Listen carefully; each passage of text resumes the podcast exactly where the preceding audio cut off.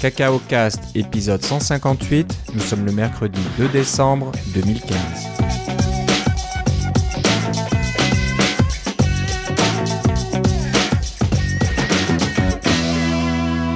Bonjour et bienvenue dans ce nouvel épisode de CacaoCast. Comme d'habitude, Philippe Casgrain est avec moi. Comment ça va, Philippe ? Très bien, et toi, Philippe ? Ça va très bien. Un peu en retard pour enregistrer. Alors déjà, on est un peu en retard sur notre planning. On aurait dû enregistrer la semaine dernière, mais je pense qu'on était tous les deux pas mal occupés. Et un peu en retard dans la soirée aujourd'hui pour enregistrer parce que je pense qu'on a fait tous les deux la même acquisition pendant le Vendredi fou, le Vendredi noir, je sais plus comment on dit ça ici, mais le fameux Black Friday nord-américain. Moi j'aime bien Vendredi fou. Vendredi fou, je pense que c'est plus proche de ça. Et puis c'était assez fou sur Internet parce qu'il y avait rien qui marchait. On a notre plus gros détaillant d'appareils électroniques au Canada, voire aux États-Unis, qui s'appelle Best Buy. Et ben ils ont un site assez lamentable. Donc quand il y a plus d'accès qu'à la normale, donc comme un vendredi fou, ben il y a plus rien qui marche sur leur site. J'ai passé 2 heures à partir de minuit, donc c'est grave parce que le vendredi fou commence à minuit 1, ouais. Le vendredi matin. Et ben voilà, ça m'a pris 2 heures pour même pas réussir à acheter la télévision que je voulais. Donc c'est un peu notre cadeau qu'on s'est fait. Frustré, c'est pas tellement drôle. Ouais, donc voilà, c'était pour changer de télévision. On était tous les deux dus pour changer de télévision. On avait des vieux dinosaures assez anciens. Donc on a profité un petit peu de l'aubaine parce que bien sûr, il y a des prix plus intéressants. Et voilà, j'étais en train de jouer avec la mienne que je suis allé chercher aujourd'hui. Donc je l'ai pas acheté en ligne, j'ai dû aller dans le magasin comme une bête là et l'acheter en direct à l'ancienne. Et moi j'ai vu qu'à 11h30 minuit le site était en train de s'effondrer. Alors je suis allé me coucher, je me suis levé à 7h30. Le site il marchait pas super bien mais j'ai magasiné les 2-3 modèles que je voulais regarder, j'ai trouvé celui que je voulais. J'ai cliqué, j'ai dit que je voulais la ramasser en magasin, je suis parti au travail, je l'ai ramassé en magasin et tout s'est bien passé. Ouais, donc voilà, moi je l'ai mal fait. Je pense que je pouvais pas chercher la mienne au magasin. Bizarrement, l'option était grisée. Ah, bon. Et ça marchait pas. Mais tout, hein. C'était pas juste. Alors le web, la partie web était complètement surchargée. La partie recherche était complètement surchargée. Le fait d'ajouter quelque chose dans son panier, ça marchait pas. De faire le check-out, donc de passer à la caisse, ça marchait pas non plus. Vraiment, tous les composants de leur système étaient vraiment lamentables. Et voilà. Alors j'espère que ils vont arranger ça et peut-être, je sais pas moi, aller voir des compagnies qui savent s'y faire dans ce genre de choses d'e-commerce. Parce que là, on a l'impression que c'est il y a un serveur sous le bureau d'un employé chez Best Buy, là, et c'est tout ce qui c'est pas facile de faire ce truc-là. Écoute, je travaille pour Lightspeed, et puis on fait des services de vente au détail en ligne, donc ce genre de service-là. Et puis, nous, notre service ne s'est pas effondré au Black Friday. On était très, très contents, mais il y avait de l'appréhension parce qu'il y a beaucoup de demandes ces journées-là. Je sympathise avec eux. Et puis, tu sais, les gens qui, s'ils sont pas capables d'acheter, c'est grave que ça dans un sens là, on les a pas empêchés de manger ou de payer leur hypothèque ou des choses comme ça. Non mais c'est sûr, mais quand il y a une bonne une bonne affaire et que le nombre de télévisions par exemple est limité, ben on veut pas louper l'opportunité de arriver à 8h du matin. Et ouais, tu dis ça, mais il va en avoir une autre bonne affaire dans une semaine ou avant Noël. Probablement. Ou des choses comme ça. Faut pas trop s'en faire.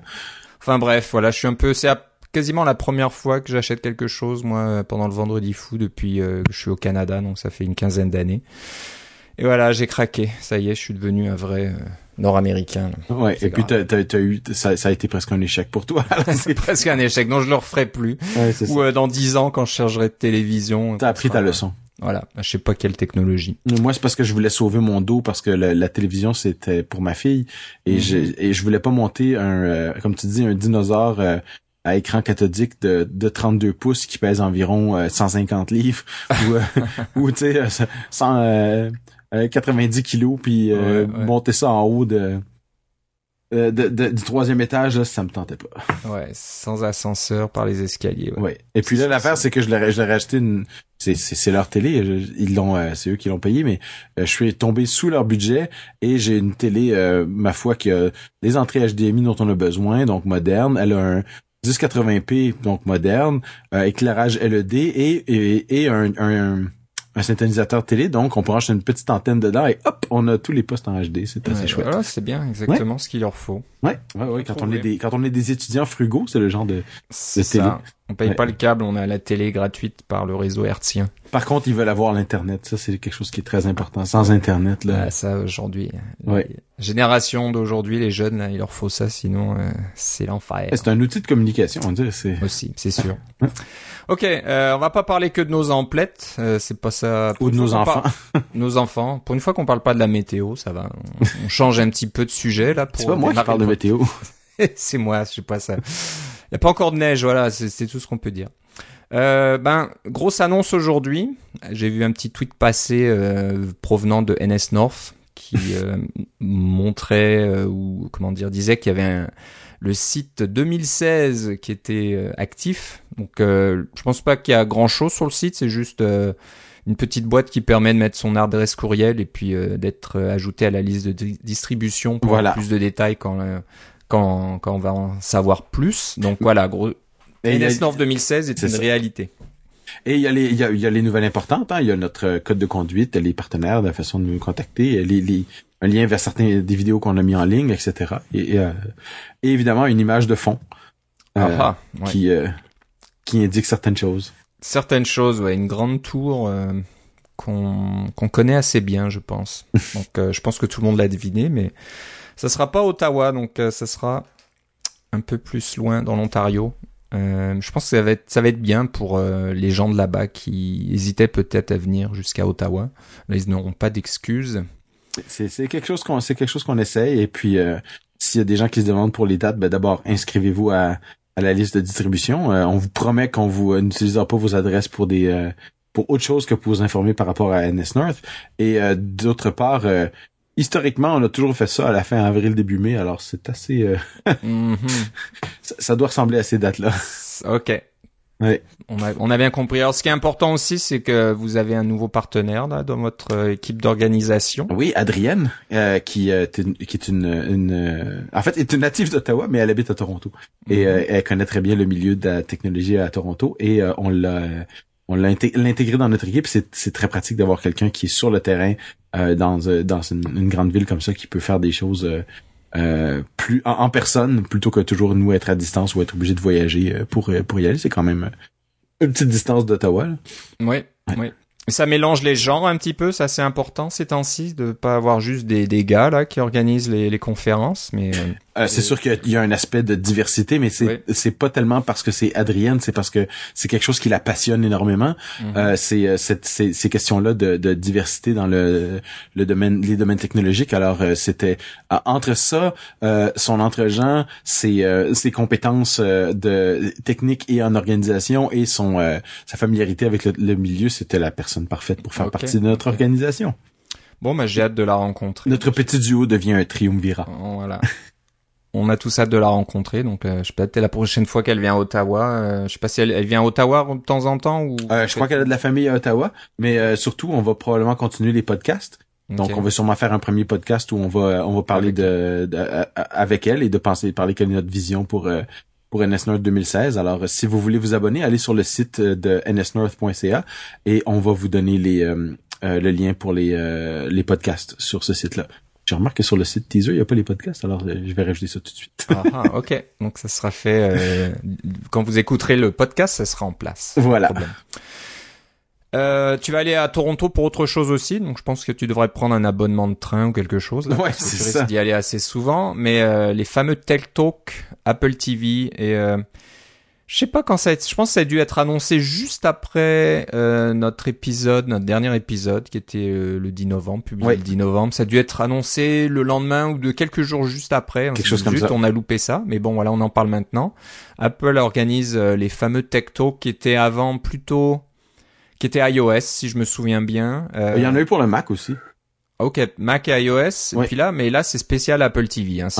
N'y allez pas si c'est pour parler de développement sur l'iPad Pro ou des choses comme ça. Voilà. C'est le même format, j'imagine. C'est une journée. Exact. C'est comme une mini WWDC. On en a déjà parlé des Tech Talk. Sauf que là, comme tu dis, c'est exclusivement sur l'Apple TV. Et puis, ça va pas être une question de parler de de compilation 64 bits ou d'excoder, des choses comme ça. C'est vraiment comment on développe pour tvOS, cette nouvelle mouture d'iOS, on s'entend, là, c'est une... Il y a l'iOS pour iPhone, l'iOS pour iPad avec différentes classes un petit peu différentes, surtout l'iPad Pro qui a des nouveaux trucs. Et puis le tvOS, ça va être tout comment on programme pour la télé. Il y a de plus en plus d'applications. Et désolé, c'est déjà en cours. Je crois qu'ils prennent plus d'inscriptions pour ça. Il y a eu une loterie, c'est déjà fait. Mais ils vont faire ça à travers le monde. Et la première fois qu'ils le font, c'est à Toronto. Alors j'ai bien hâte d'y aller. Dans mon cas, c'est lundi prochain, mais si vous êtes inscrit et que vous êtes de la région, j'espère vous voir à Toronto. Bon, ben je pense que tu nous en parleras de toute façon quand tu reviendras. Donc on a de savoir ce qui s'est passé et qu'est-ce que tu as appris. Oui. Et si j'ai une application Apple TV. Enfin, ouais, peut-être. Hein. Faut que tu te dépêches. Ben, tu sais, les applications de piscine pour la Apple TV, c'est sûrement très important. Puis moi, les applications de transit de STO, c'est sûrement très important pour la Apple TV. Exactement. Et en parlant de STO, t'as des données, des données pour nous, des informations pour nous plutôt au sujet des données ouvertes de la STO. Donc pour ceux qui connaissent pas, la STO, c'est la Société des Transports de l'Outaouais. C'est donc le système de transport public du côté de Gatineau et Hull, donc l'autre côté de la rivière par rapport à Ottawa, qui déplace beaucoup de monde et qui vient côté ontarien aussi, hein, pour amener toutes les personnes qui viennent travailler à Ottawa, voilà, à longueur de journée, beaucoup de fonctionnaires, etc. Donc beaucoup de monde là, qui viennent. T'as fait une application qui s'appelle STO Synchro, qui est très populaire, je pense, hein. C'est très spécial, mais c'est ça, j'ai eu jusqu'à 10 000 utilisateurs mensuels, donc c'est quand même pas si mal.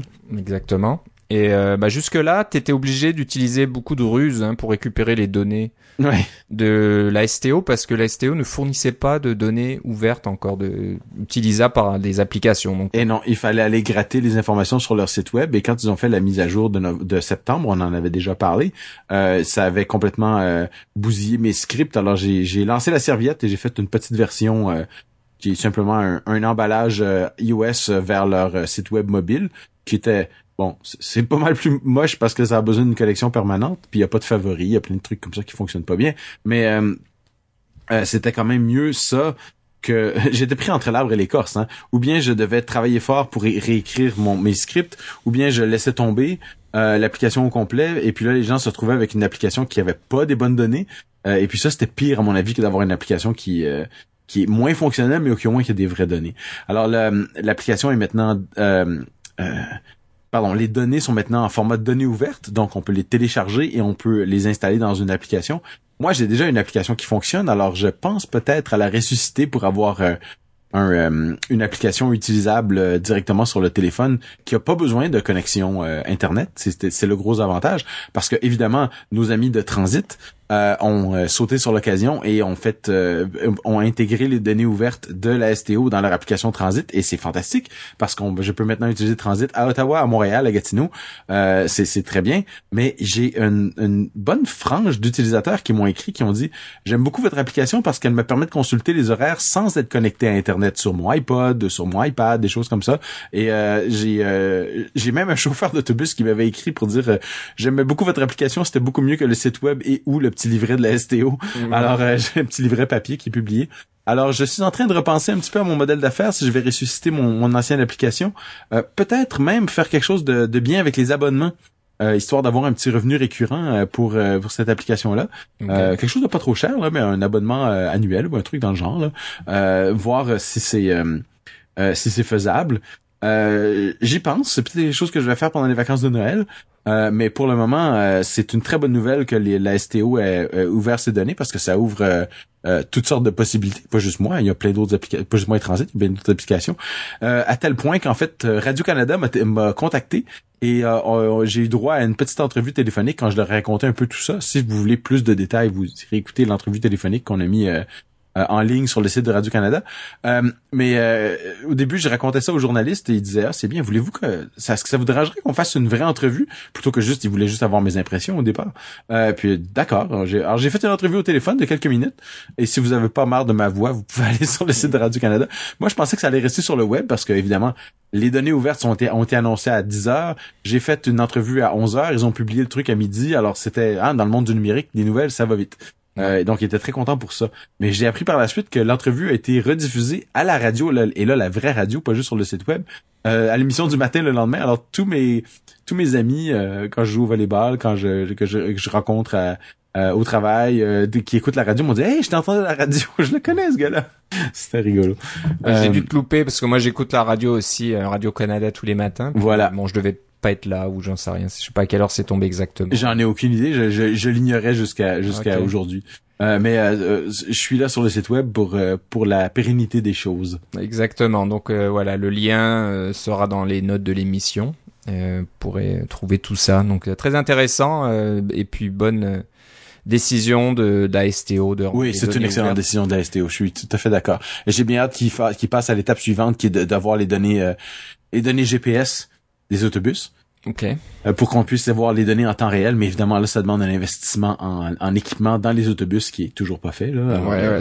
On comprend que c'est un problème un peu plus complexe, mais c'est un pas dans la bonne direction et je les salue et je les remercie. OK, excellent. Côté changement aussi chez Apple au niveau de TestFlight, donc pour tester vos applications, Apple a augmenter la limite du nombre de testeurs que vous pouvez enregistrer pour tester vos applications. Donc, on en est à 2000 testeurs. C'est assez impressionnant. Là, on parle sur iOS, hein, parce que sur Mac, il y a pas de test flight. Ouais. Et puis, c'est ça. Mac, c'est bon. Je sais pas si on veut en parler maintenant parce qu'on pourrait passer une heure à en parler, mais le Mac App Store, TestFlight et tout ça, là, ça va pas du tout côté Mac. Donc, je sais pas, il y a une petite révolution là qui est en train de se préparer, je sais pas, il va falloir qu'à la prochaine WWDC, Apple commence à s'expliquer. Moi, je pense qu'ils vont avoir besoin de le faire avant, en fait, mais pour compléter sur TestFlight, c'est qu'avant, vous aviez 1000 utilisateurs, c'est quand même plus que les 100 que vous aviez avant. Là, vous en aviez 1000, et puis maintenant, c'est 2000. Alors, et c'est des utilisateurs que vous pouvez enlever et rajouter en tout temps, alors c'est vraiment bien. Le système TestFlight sur iOS, ça fonctionne quand même très bien. Ouais. Parce que c'est basé sur votre identifiant Apple et non pas sur votre appareil, identifiant d'appareil. Donc, ça prend juste un identifiant pour tous les appareils que vous avez. J'ai l'impression que des gros développeurs, un peu comme Facebook et Tumblr et compagnie, là, ils ont dû peut-être un peu demander à nous 100, même 1000, c'est toujours pas assez, on a besoin de beaucoup. On pense à Microsoft avec leur suite Office, là. Microsoft, donc j'imagine que, ils testent ça en interne, ils distribuent ça à tous une bonne partie de leurs employés, puis ils demandent de tester le volume, etc., de connexion à leurs applications, à leurs serveurs pour s'assurer que ça marche avant de publier leur logiciel au grand public. Là, on passera de 2000 à plusieurs millions, mais c'est sûr qu'une centaine de testeurs, pour eux, c'est pas suffisant du tout. Donc, ça augmente et c'est sûr que ça facilite la vie pour les développeurs plus petits, plus modestes, qui n'ont plus à faire cette gymnastique. Là, j'ai plus assez de testeurs disponibles, machin, il faut en déenregistrer, je sais pas, c'est peut-être pas la bonne façon de dire ça, mais de supprimer des comptes et d'en rajouter, puis c'était assez limité dans le temps, peut-être qu'ils ont un petit peu arrangé ça. C'est toujours 30 jours, je pense. OK, 30 jours, donc bon. Donc voilà, c'est TestFlight, c'est une bonne chose, hein, c'est un des rares produits qui a été récupéré, racheté, puis amélioré, mais je pense que ça en fait partie. Xcode c'est une autre affaire, mais TestFlight, c'est un outil qui fonctionnait bien avant le rachat et puis qui a l'air de toujours bien fonctionner. Donc, on voit vraiment que Apple investit beaucoup dans leur propre, l'App Store iOS dans le Mac App Store avec le fiasco de l'histoire du certificat qui a expiré et que les applications fonctionnaient plus et puis pendant un certain temps. Et puis la petite explication du bout des lèvres qu'on a eu de la part d'Apple, évidemment l'état de l'application Mac App Store elle-même, qui est une application quand même assez pathétique, on s'entend là. Ouais. Ça nous montre qu'il y a pas beaucoup d'attention de ce côté-là, et c'est un peu dommage. Et des applications qui quittent le Mac App Store les plus récentes, c'est comme Sketch qui vient de quitter le Mac App Store. Puis on avait déjà parlé de Bébé Edit, on avait déjà parlé des applications de panique, etc. Là. Effectivement, c'est de plus en plus difficile de faire du travail sur le Mac App Store. Oui, en effet, pas mal de problèmes côté Mac App Store. Donc, on en reparlera, on suit ça de près et on vous tient au courant. On verra dans les mois qui suivent. On parlait de l'Apple TV et des Tech Talks. Peut-être que Apple va vous donner des recettes pour faciliter l'entrée des mots de passe sur l'Apple TV. Mais oui, on en a parlé du Apple TV pour de l'entrée des mots de passe et de la difficulté de rentrer des trucs avec cette télécommande un peu idiote pour les... Et qu'il n'y a pas d'application remote, en fait, là. Exactement, en plus, qui manque. Alors, bien sûr, il y a des bons samaritains, des développeurs qui disent, tiens, là, il y a une opportunité de développer quelque chose qui pourrait simplifier tout ça. Donc, un développeur, je sais quoi son nom exactement. R. Sattar, S-A-T-T-A-R. Donc, sur le compte GitHub, R-S-A-T-T-A-R, vous trouverez... une application qui s'appelle Voucher, Voucher, qu'on traduirait par quoi, ticket, par c'est ça, quelque chose comme ça, qui vous permet d'utiliser un appareil iOS comme un iPhone, un iPad ou je ne sais quoi comme appareil qui vous permet de vous identifier vis-à-vis de l'Apple TV. Donc, vous avez une application qui va s'exécuter sur votre appareil iOS, qui expose à un petit serveur. Je ne sais pas exactement ce que ça utilise. Apple Wireless Direct Link. Oui. Donc voilà, c'est du bonjour direct. C'est même pas besoin d'être branché sur un réseau Wi-Fi déclaré. Il faut juste que les deux appareils soient visibles l'un à l'autre par le réseau sans fil. C'est pas aussi propre que ce qu'on peut faire avec les systèmes multicast DNS là, qui permettent de faire de la découverte directement avec Bluetooth ou avec tout ce qui est disponible en réseau sans fil. Ça, c'est vraiment passer par le Wi-Fi, ce qui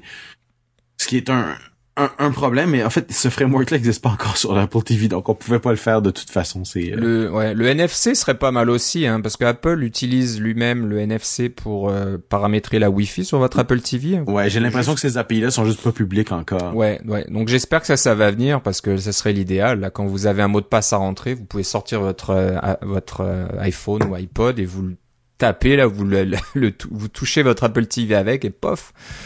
Vous pouvez utiliser Touch ID dans ce cas-là, et là, il n'y a aucun problème de piratage ou je ne sais quoi. Là, vous pouvez vraiment vous identifier personnellement. Mais avant que ça arrive, et en attendant que ça arrive, on peut utiliser Voucher pour avoir cette application iOS à laquelle votre application Apple TV va se connecter pour demander l'autorisation. Vous aurez une petite fenêtre qui s'affiche sur votre appareil iOS disant « Autorisez-vous ». Tel Apple TV, il y aura le nom de l'Apple TV parce qu'on peut donner un nom différent que Apple TV bien sûr à son appareil. Est-ce que vous autorisez cet appareil à se connecter à votre application, à vos services qu'il y a dans votre application? Il y a juste à dire oui ou non. Et voilà, l'application sur l'Apple TV dira ouais, ça a été accepté sur l'iPhone d'un tel ou l'iPod ou l'iPad, et c'est tout. Donc, c'est vrai que c'est pas mal, c'est une bonne idée.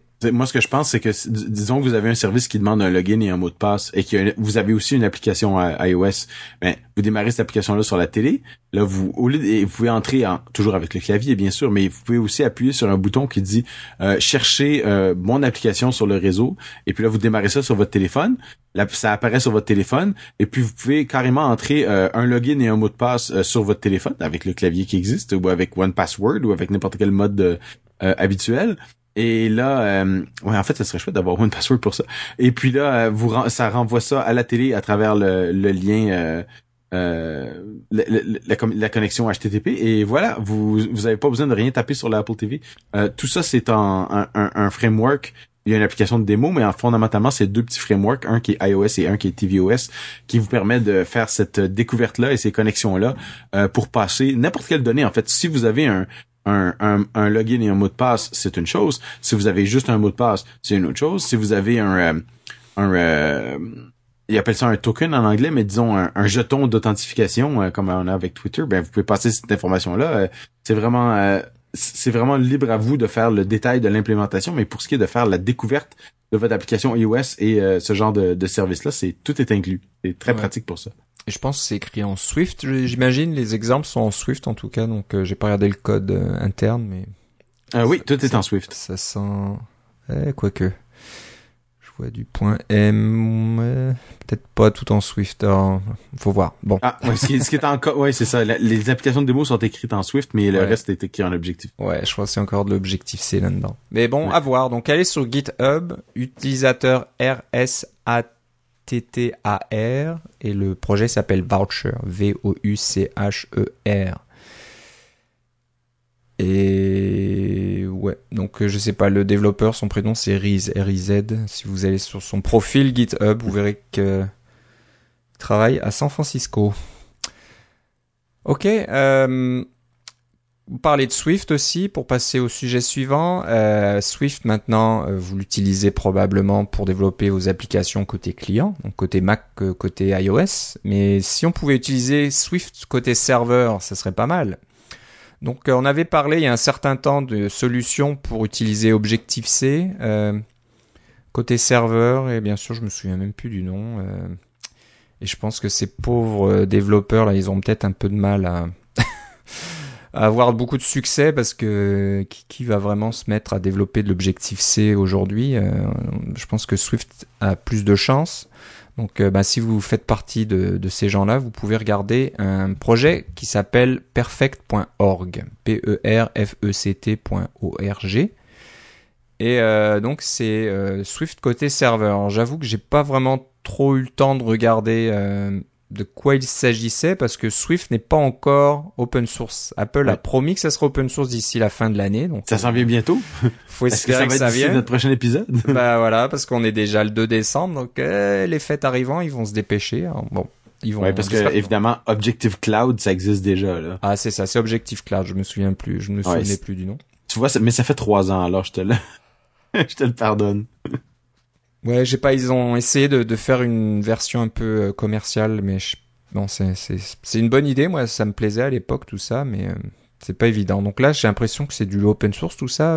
Oui, parce que c'est ça. Alors, il y a un compte GitHub, et puis ils attendent juste que le langage devienne open source pour pouvoir avoir leur implémentation côté. Ouais. Alors, je sais pas. Ils ont dû écrire des choses déjà, peut-être en Swift. C'est fort probable qu'ils tournent sur le Mac. Qui marche sur le Mac, et voilà, ils attendent juste de pouvoir faire tourner ça sur autre chose que du Mac. Et c'est ça là, le côté important, parce que les serveurs, c'est souvent du Linux qui coûte moins cher que des serveurs. Ou même du Windows, en fait. Ou du Windows que macOS. Donc voilà, c'est ça qui est important. Et voilà, ils écrivent bien au début de leur readme.md là sur GitHub que Apple va rendre Swift open source en 2015. J'espère pour eux. Donc on va suivre ça de près, parce que ça serait pas mal aussi.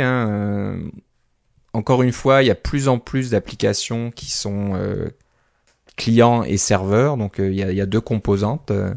Votre application iOS ou Mac, et puis des services sur le web. Donc, on a parlé de plusieurs solutions par le passé. Là. Ouais, c'est un sujet qui revient souvent. Exactement. Donc, de pouvoir faire ça dans un seul langage, ça serait l'idéal, au lieu d'aller dans Node.js ou dans PHP. Sans être l'idéal, dans certains cas, c'est bien, parce que vous avez des classes qui vont être en commun entre le serveur et le client, mais d'autres fois, c'est simplement que ça vaut la peine d'utiliser un langage différent, parce que c'est un meilleur langage pour parler à une base de données, par exemple, où vous avez toutes sortes de frameworks qui sont déjà fournis, qui sont conçus pour être du côté serveur, mais c'est une initiative que je trouve intéressante et que je salue. Exactement. Donc, allez jeter un coup d'œil pour vous donner votre propre idée là-dessus. C'est perfect.org. On va finir notre petite émission aujourd'hui avec quelque chose d'assez amusant qui n'a pas vraiment de rapport avec... ça marche sur le Mac, j'imagine. Des développements. Oui, mais ça a un rapport avec quelque chose de vraiment très important, là. Il faut pas. Voilà, donc. En rire de ça. C'est. Le 18 décembre. C'est le nouveau film de Star Wars. Voilà, donc c'est un rapport pour vous mettre un petit peu en Est-ce que t'as déjà ton billet, toi? Je n'ai pas de billet encore, non. Je sais même pas trop. Je pense que je vais attendre d'être à Toronto, parce que je vais à Toronto. Ah. Moi aussi, je fais pas mal d'allers-retours pour les fêtes. Donc, je pense qu'on va attendre les fêtes pour aller voir ça avec des amis. Alors, j'ai aucune idée de quel jour on ira. J'imagine que t'as ton ticket, toi, déjà, t'es tout prêt? Non, moi, en fait, j'ai mon cinéma local, où ça va être là. Et puis, on peut acheter des billets d'avance, mais comme c'est mon cinéma local, il y a toujours de la place. C'est pas, je m'inquiète, ça m'inquiète pas. Trop de soucis là-dessus. J'avoue que je vais pas faire la queue pour être là le jour de la première. J'attendrai un petit peu. Ouais, moi, je vais peut-être essayer parce que j'ai un costume de Jedi, alors. Ah, oh, ça serait pas mal, hein, tu te ferais ceux qui sont venus à NSNorth le savent. Je l'ai porté à NSNorth. Et tu vas te faire remarquer, tu vas être encore interviewé, tu vas finir à la radio. Oui, mais j'aurais pas la même barbe que j'avais à NSNorth parce que là, je me suis pas laissé pousser la barbe. Ouais, bah, une fausse barbe, on remarque. Ah, non, pas à ce point-là. Donc on parle d'un simulateur de X-Wing, oui. les fameux vaisseaux dans Star Wars, qui a été créé en WebGL et qui marche donc dans votre navigateur favori qui supporte WebGL, et Safari en fait partie. Oui, Chrome aussi je crois. Et Chrome aussi, et c'est écrit tout en JavaScript et c'est assez impressionnant, c'est tout donc en 3D avec voilà, vous êtes dans ces fameuses tranchées là sur l'étoile de la mort et puis cette fameuse, il y en a juste une, c'est la tranchée qui ceinture toutes les toiles. C'est celle-là, donc la plus connue des deux étoiles, c'est ça. Il y en a eu deux, hein. Oui, mais l'autre était pas terminée. Pas terminée, mais elles ont mal fini toutes les deux. Donc là, elle était opérationnelle, mais pas terminée. Donc là, si vous voulez revivre un peu ces moments excitants, bah voilà, vous pouvez piloter votre propre X-Wing. Je crois qu'on peut piloter ça avec la souris ou avec le clavier. Voilà. Et puis il faut éviter des obstacles et tourner, faire des acrobaties, monter, descendre, droite, gauche, pivoter, etc. Donc tirer avec les turbolasers, etc. Voilà. Donc si vous comptez les jours, vous avez déjà votre billet. Que vous attendez avec impatience le jour de la sortie du prochain Star Wars, et ben vous pouvez faire passer le temps en vous amusant avec l'application X-Wing. Donc je vais essayer de dire où la trouver. C'est sur le site moxicode.com /JS très souligné ou oui, souligné WebGL / X-Wing. Voilà, vous le trouverez là. Et sinon, si vous n'avez pas bien entendu ce que je viens de dire, vous pouvez aller toujours dans les notes de l'émission sur notre site cacaocast.com et vous trouverez tout ça aussi. Si vous verrez aussi les notes du podcast quand vous utilisez votre client de podcast ou de balado-diffusion favori. Dans la partie description, on met tous les liens dans la description, donc vous les trouverez là aussi. Si vous voulez nous écrire pour nous faire partager vos trouvailles ou vos réactions au sujet, ou vos vœux de fin d'année, ça nous ferait plaisir aussi. N'hésitez pas, vous pouvez nous écrire à cacaocast@gmail.com et on s'empressera de vous répondre. Puis sur Twitter, on a notre compte CacaoCast aussi, qui nous sert principalement pour vous avertir quand un nouvel épisode est disponible. Voilà. On n'utilise pas vraiment ce compte-là pour partager des choses entre les épisodes. Là, on utilise nos comptes personnels et ton compte personnel, Philippe, c'est lequel? C'est Philippe C sur Twitter. Et moi, c'est Philippe Guitard, Guitard, dans un seul mot sur Twitter aussi. Moi, je voudrais en profiter pour saluer nos auditeurs et les remercier d'être des auditeurs fidèles et de profiter de leur mois de décembre. Et si ils veulent, ils sont dans l'esprit des fêtes et qu'ils voudraient aller faire un tour sur iTunes et nous mettre un petit commentaire ou une petite s'ils aiment le podcast avec des petites étoiles, ça nous aide toujours, ça. Ouais, ça nous fait plaisir aussi, surtout que voilà, on fait partie de ces rares podcasts qui ne sont pas commerciaux, donc pas de publicité pour Squarespace ou des matelas ou des rasoirs chez nous, donc profitez-en. C'est vrai que je commence un petit peu à être fatigué d'entendre les mêmes publicités sur tous les podcasts que j'écoute, donc voilà. Écoutez-nous, il n'y a pas de publicité. Peut-être pas des choses très intelligentes de ma part surtout, mais pas de publicité. Donc, on s'y retrouve. Okay, au total, on est au-dessus de la moyenne. Ouais, c'est ça, en moyenne. J'espère pouvoir se reparler avant les fêtes de Noël. Donc, on est début décembre, on a encore le temps de faire ça. Pour se préparer une émission de fin d'année, ça serait bien. Une petite émission de fin d'année. Alors, je ne sais pas si on va faire une petite rétrospective de ce qu'on a raconté dans... des choses qui nous ont plu. On peut faire quelque chose un peu spécial, peut-être la prochaine fois. Si vous avez des suggestions, n'hésitez pas à nous les faire parvenir. Ouais, on peut en parler. Donc voilà, profitez-en. J'espère que je n'ai rien oublié. Puis on se reparle une prochaine fois. Oui, que la force soit avec toi, Philippe. Avec toi aussi. Bye bye. Salut.